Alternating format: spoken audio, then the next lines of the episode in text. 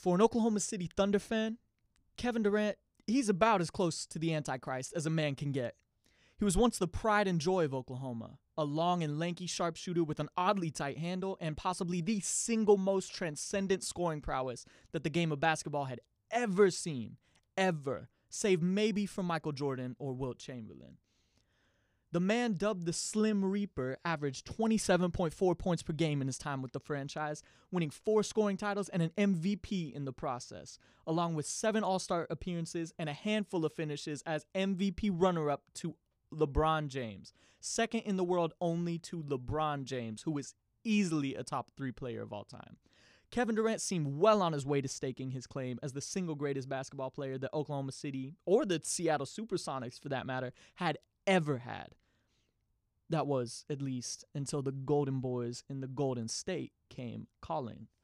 On July 4th, 2016, in a shocking move that, if I'm honest, has forever ruined the 4th of July for me, Kevin Durant jet for the Golden State Warriors, leaving the Thunder high and dry and seemingly lost without the best player that it had ever known.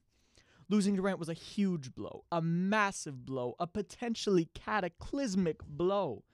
But fortunately for the Thunder, the greatest player in franchise history, the actual greatest player in franchise history, was the six foot three inch point guard that Kevin Durant had left behind.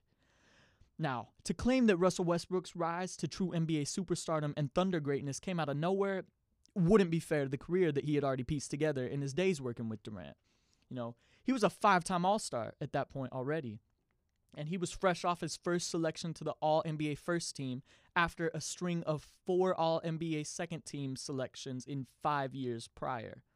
The only year he missed during that stretch, by the way, was a season that he had to sit out 36 games due to Patrick Beverley being an absolute menace, but that's a different story. He and Durant were widely considered to be one of, if not the top duo in the NBA, only truly rivaled at that time by Kyrie and LeBron, and maybe Stephen Klay on a hot day. Westbrook and Durant were close friends as well, so when Durant left the franchise without even telling him first, well, to say that Westbrook was heated would be a bit of an understatement. And I mean, Westbrook was right to be angry. Westbrook echoed a sentiment that was shared by every Thunder fan and even the majority of the most casual NBA fans. Durant betrayed us.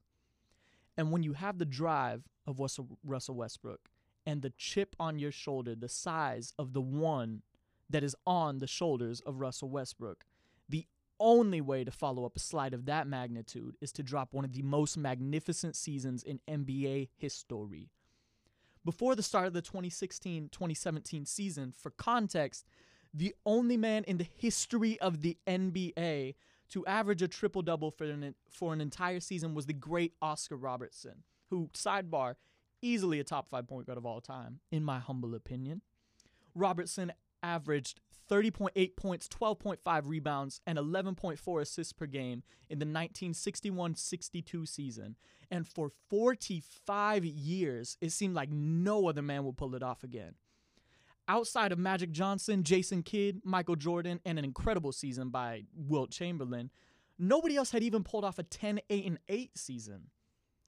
Enter Westbrook, who already had a reputation as one of the most intense players in the league.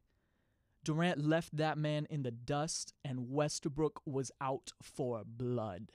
In the 2016 2017 NBA season, Westbrook went on an inhumane tear, averaging 31.6 points, 10.4 assists, and 10.7 rebounds per game on 43, 34, and 85 shooting splits in only 34.6 minutes per game, nearly 10 whole minutes less than Oscar Robertson's 44.3 in his famous triple double season. Westbrook dropped five 40 point triple doubles and three 50 point triple doubles as he carried an offensively challenged Thunder roster to a 47 and 35 record and the number six seed in the Western Conference playoffs, winning MVP in the process. He compiled 42 triple doubles on the season, narrowly surpassing Robertson's previous record of 41. And he rallied the entirety of OKC behind him in a season that many thought would be incredibly disappointing before it began. I was one of those people.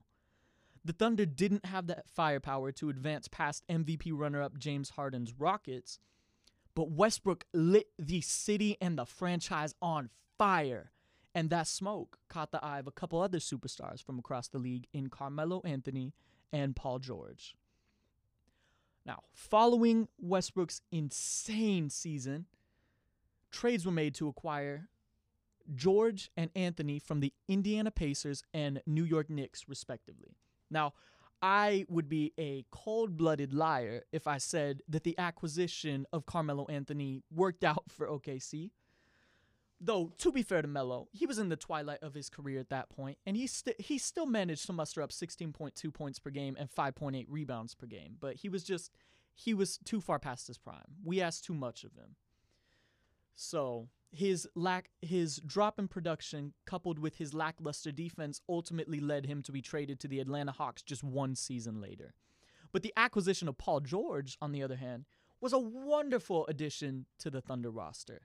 Paul George averaged 25 points, 6.9 rebounds, and 3.7 assists, along with 2.1 steals per game across his two seasons with the franchise. His 2018 2019 season was particularly spectacular, with George putting up 28 per game and finishing third in both the MVP and Defensive Player of the Year award voting. By the way, while all this was going on, Westbrook, you know, just quietly happened to average a triple double in both of Paul George's seasons, bringing him to a streak of three straight triple doubles, which has never been done before and probably will not be done again for a very long time. The 2017 2018 and 2018 2019 seasons both ended with first round playoff losses. But the playoff losses were widely believed to be more so the fault of George than Westbrook. George played so poorly in the playoffs that he earned the facetious nickname Playoff P and was often the subject of online ridicule, ridicule and absurdly harsh memes. Although I'd I'd be fully lying if I said I didn't think he deserved it after the 2018 2019 season ended for the Thunder at the hands of Damian Lillard, who hit one of the most insane playoff game winners that I've ever seen in my two decades of life. Both Paul George and Russell Westbrook were shipped off to the Los Angeles Clippers and Houston Rockets, respectively. Unlike Durant, though, Westbrook actually worked with the Thunder's front office to orchestrate a trade that would allow the Thunder to compile assets to build for a better future. The Houston trade essentially netted the Thunder four first round picks, as well as All NBA point guard Chris Paul, who is an all time great in his own right. The Paul George trade also netted the Thunder a whopping seven first round picks, which is one of the most lopsided trades I've ever seen in my entire time paying attention to NBA history, as well as young guard Shai Gilgeous-Alexander, who has grown into a remarkably talented and capable young prospect for the current Thunder team. So while Westbrook never quite achieved the same type of playoff success as without Durant as he did with him, he did an amazing job, a spectacular job with the pieces that he had around him. And when it was time for him to leave, he left the Thunder with a plan for their future as well as his own, which is a level of respect that Durant couldn't manage to conjure for the organization that helped him grow into his icon status, which is an icon status dwarfed by the image of Westbrook, for the record. Legacy in the basketball world is not, nor has it ever been, exclusively defined by individual play on the court. Maybe it should be, it's not. It's just not. The impact of NBA players of both the past and present has extended past the perimeter has always extended past the perimeter of the court, especially for the greats. Now, basketball is clearly the way that Westbrook and Durant have made their names. But outside of rim rattling dunks and aesthetically pleasing numbers, Westbrook has been a prominent figure in both the charity and the fashion world. He's the NBA's premier fashionista, and his style has been making waves and stirring up conversation in NBA circles in a way that Durant simply cannot compete with. Now, I'm not going to downplay Durant's shoe line. He he shoe line. He has dropped some beautiful shoes from time to time. I owned a pair back in the day when I was balling in 6th grade myself.